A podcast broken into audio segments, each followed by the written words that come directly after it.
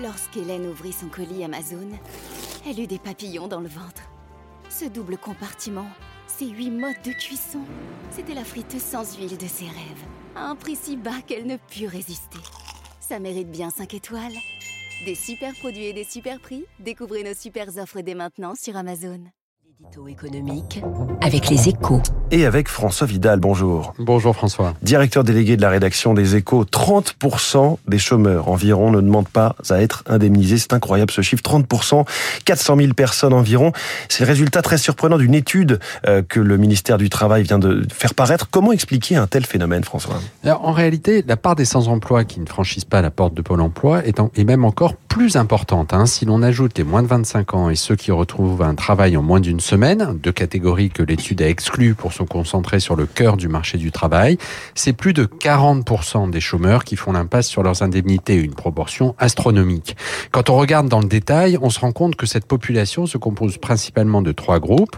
Le premier rassemble les salariés en fin de CDD et les intérimaires entre deux missions. Le deuxième se compose de personnes ayant travaillé moins longtemps que les autres. Leurs droits sont donc plus réduits.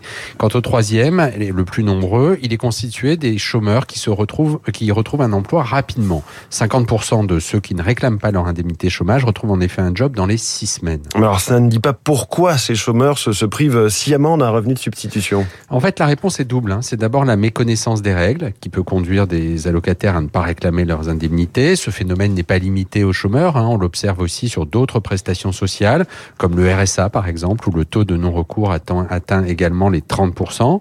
La seconde raison résulte de ce que l'étude appelle un arbitrage coût-bénéfice défavorable. C'est-à-dire que les, les allocataires préfèrent renoncer à leurs droits par crainte d'une stigmatisation, d'un contrôle ou, et c'est le plus intéressant, par espoir d'une sortie rapide du chômage. Un dernier facteur d'explication qui apporte de l'eau au moulin des promoteurs de la réforme de l'assurance chômage qui entendent réduire la période d'indemnisation quand l'activité est porteuse. Merci beaucoup François Vidal, votre édito chaque matin sur Radio Classique à 7h10 qu'on retrouve également en podcast. Il est 7h13, Orange, EDF, Crédit Agricole, comment ces grands groupes sont amenés à tirer leurs salariés mais aussi leurs clients à la sobriété et pas seulement cet hiver, on en parle dans une seconde.